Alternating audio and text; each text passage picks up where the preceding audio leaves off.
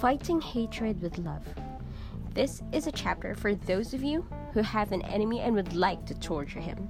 If there is somebody in your life who hates you with an intense hatred and is making your day miserable, then perhaps you would be interested in knowing how you could reciprocate and cause him countless uneasy moments. If you don't have an enemy in the world, then don't waste your time.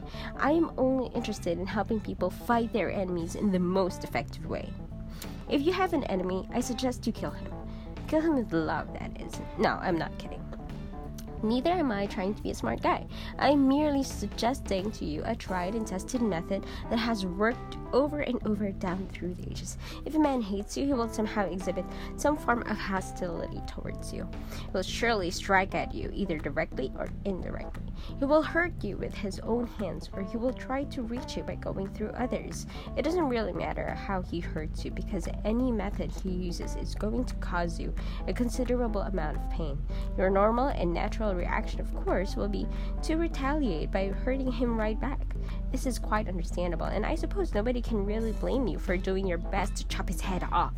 But don't be surprised if you lose your own head in the process. You can't expect him to stand there and take his punishment. He will, of course, fight back, and before you know it, Round 2 is underway. Some people fight hundreds of rounds with an enemy. They throw countless punches at each other, and yet nobody seems to win. The reason for this is quite clear hatred breeds only more hatred, hostility, more hostility, and so on until somebody really and truly dies. When this happens, the winning party can celebrate only a very shallow victory. If the man had not died, he would still be fighting with gusto. So I suppose his death didn't really prove anything. Why not try fighting hatred and hostility with love? I remember reading somewhere in a book by Theodore Reik that the command of Jesus Christ to love one's enemy is in fact a very effective way of destroying one's enemies. Putting it simply, it all boils down to this. How do you think a big bully feels when he is beating up a little guy who refuses to fight back and only smiles at him? In reality, he is getting angrier by the minute because his enemy smiles at him and calls him brother. Ever try hitting a blank wall? If you have not, then please do. It will give you an idea of what it feels like to hit a man who refuses to fight back.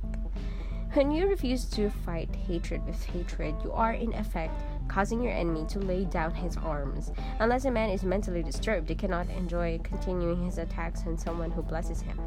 He will, in effect, feel awfully cheap about the whole thing.